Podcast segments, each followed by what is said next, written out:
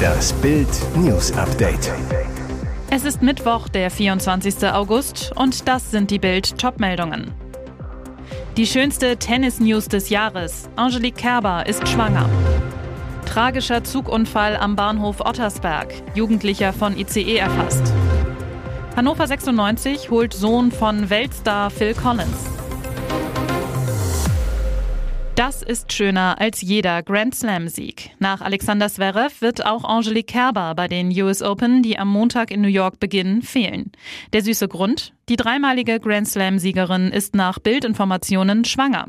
Ihr Freund Franco Bianco und die frühere Nummer 1 freuen sich auf ihr erstes Kind. Im Frühjahr kommenden Jahres soll es soweit sein. Die aktuelle Nummer 52 wollte zwar in New York noch spielen, weil sie emotional mit dem Turnier sehr verbunden ist. Als sie 2011 ihre Karriere nach einer Niederlagenserie beenden wollte, schaffte sie mit dem Halbfinale in Flushing Meadows den Durchbruch. 2016 holte sie dort den Titel, wurde dadurch zur Nummer 1 der Welt. Aber letztlich sagte sie ab für das Baby und weil sie nach Trainingsrückstand nicht mehr in Form kam. Seit Wimbledon hatte die Kielerin nicht mehr gespielt, wäre also ohne Vorbereitungsturnier angereist. Mit ihrer Absage endet eine Serie von 52 Grand Slam Turnieren in Folge, die sie spielte. Ein Karriereende ist das aber nicht. Aus ihrem Umfeld heißt es, Olympia 2024 in Paris sei ihr großer Traum. Erst danach würde sie aufhören, wohl nach den US Open in zwei Jahren. Horrorunfall nahe dem Ottersberger Bahnhof im Landkreis Verden am Montagabend. Um 18.42 Uhr wurde ein Jugendlicher von einem Intercity-Zug erfasst. Er starb noch an der Unfallstelle. Der Junge hatte sich mit einem Begleiter am Gleisbett aufgehalten und aus unklaren Gründen versucht, die Gleise zu überqueren. Dabei wurde er von dem herannahenden IC aus Hamburg erfasst. Der 15-jährige Begleiter musste das Unglück mit ansehen, blieb aber körperlich unverletzt. Die Polizei sperrte die Bahnstrecke Hamburg-Bremen Bremen vollständig ab. Mehrere Rettungswagen sowie die Feuerwehren aus Kluvenhagen und Ottersberg waren im Einsatz. Auch Notfallmanager der Bahn kamen zum Unglücksort.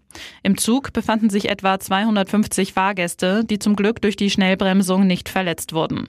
Der Zugführer musste von einem Kollegen abgelöst werden, der die Weiterfahrt nach Bremen übernahm. Die Bahnstrecke wurde um 22.18 Uhr wieder freigegeben. Die Polizei führt nun die weiteren Ermittlungen. Die Bundespolizei und die Deutsche Bahn warnen vor dem Betreten der Bahnanlagen. Wegen hoher Zuggeschwindigkeiten und Bremswegen von bis zu zwei Kilometern haben Lokführer in der Regel keine Chance, Personenunfälle zu verhindern. Cristiano Ronaldo und Manchester United. Niemand glaubt, dass der Superstar im Old Trafford nochmal glücklich wird. Klar ist, der Portugiese will trotz Vertrags bis 2023 weg. Nur hat sich bislang, man kann es so formulieren, kein Verein seiner erbarmt. Jetzt neu in der Verlosung Olympique Marseille, das berichten französische Medien. Ex-OM-Profi Samir Nasri wird deutlich.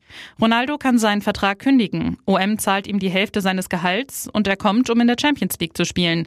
Ein Angriff mit Cristiano Ronaldo und Alexis Sanchez, das würde gut aussehen. Bis einschließlich 1. September kann noch ein Transfer über die Bühne gehen. Danach schließt erstmal das Wechselfenster. Heißt, es muss jetzt schnell gehen. Der entscheidende Unterschied zwischen Man United und Marseille, die Franzosen sind als französischer Vizemeister der Saison 2021-22 für die Champions League Gruppenphase qualifiziert, die am Donnerstagabend in Istanbul ausgelost wird. Der englische Rekordmeister startet in dieser Spielzeit nur in der Europa League. Vollalarm auf einem Werksgelände am Mannheimer Hafen. Dort trat am Dienstag eine gefährliche Flüssigkeit aus. 16 Polizisten wurden verletzt. Sie erlitten Atemwegsreizungen, Reizhusten, gerötete Augen. Während des Einsatzes mussten Anwohner in einem Radius von 1300 Metern rund um den Ort im Mühlauhafen Fenster und Türen schließen, durften ihre Häuser nicht verlassen. Vor allem in den Stadtteilen Jungbusch, Innenstadt und Neckarstadt West stank es sehr. Laut Stadt und Polizeipräsidium Mannheim war war es am Nachmittag in einem Seekontainer zu einer chemischen Reaktion gekommen. In dem Container waren knapp 200 mit Hydrosulfid gefüllte Fässer. Dabei handelt es sich um ein Hilfsmittel für die Textilindustrie, mit dem man zum Beispiel bleichen kann. Die Ermittler vermuten, dass es zu einer Selbstzersetzung des Produkts gekommen ist, bei der Schwefeldioxid und andere Schwefelsalze freigesetzt wurden. Diese chemische Reaktion führte zu einer rund 150 Meter hohen Rauchwolke. Die genaue Ursache wird noch ermittelt. Die Einsatzkräfte löschten den Container mit Wasser, um ihn zu kühlen und so die austretenden Dämpfe zu reduzieren. Die Feuerwehr überprüfte an mehreren Orten im Stadtgebiet die Luftqualität. Entwarnung, keine erhöhten Werte. Matthew Collins ist der jüngste Sohn von Rock-Weltstar und Genesis-Legende Phil Collins und spielt bei Hannover 96 in der U19. In diesem Sommer wechselte der talentierte Mittelfeldspieler aus Waldorf nach Hannover, ist bei transfermarkt.de offiziell als 96-Spieler gelistet.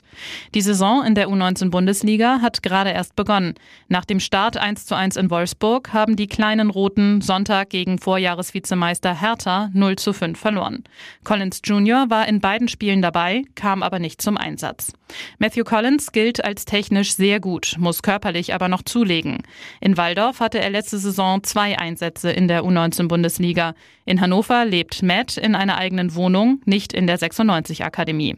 Bereits 2016 sagte Phil Collins in einem Interview mit Bild am Sonntag, Matt liebt Musik, aber noch mehr liebt er Fußball.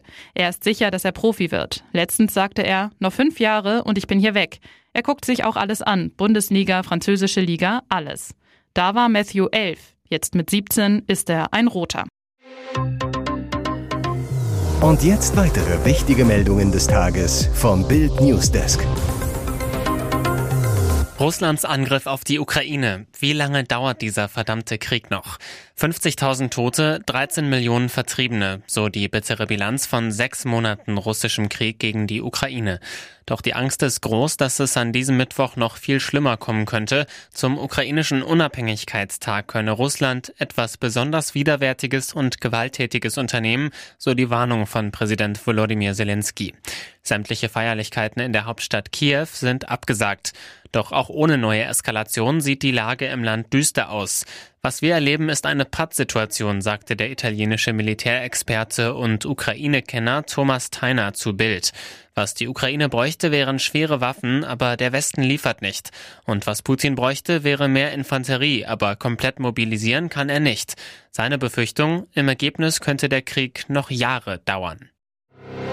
Doppelgängerinnenmord immer rätselhafter. Die junge Frau mit den dunklen Haaren wirkt völlig aufgelöst, läuft nervös hin und her, starrt auf ihr Telefon.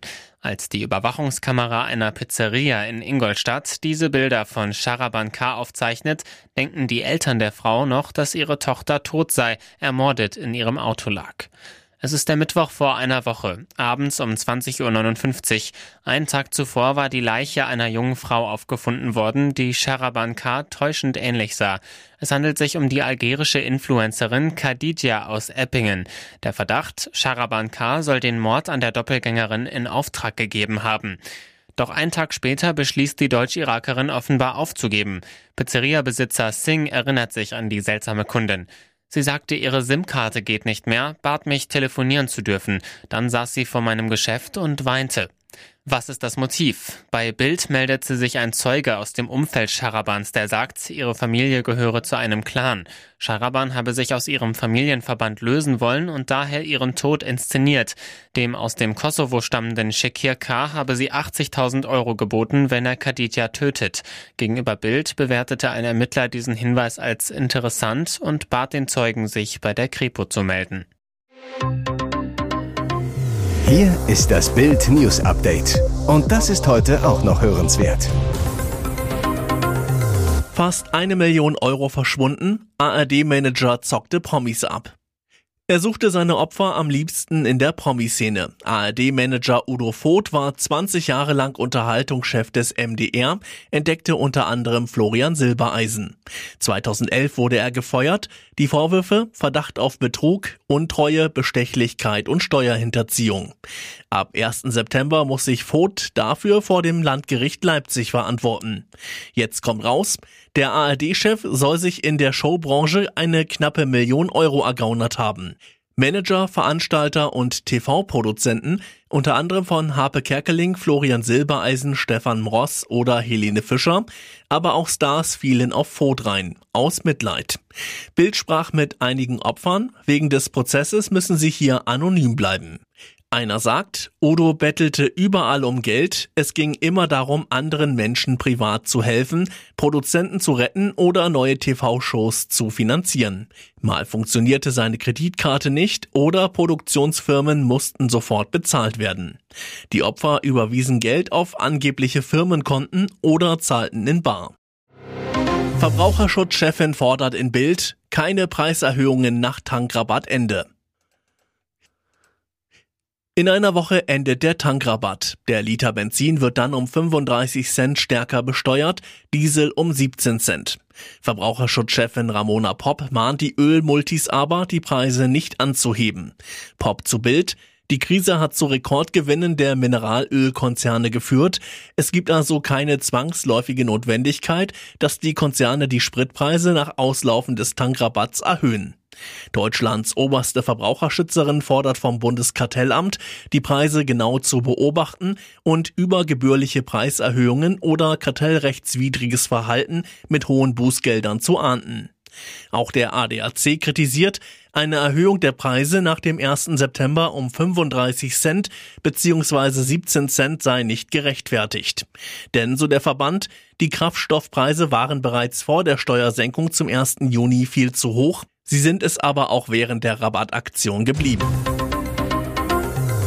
Weitere spannende Nachrichten, Interviews, Live-Schalten und Hintergründe hört ihr mit Bild TV Audio. Unser Fernsehsignal gibt es als Stream zum Hören über TuneIn und die TuneIn-App auf mehr als 200 Plattformen, Smart Speakern und vernetzten Geräten.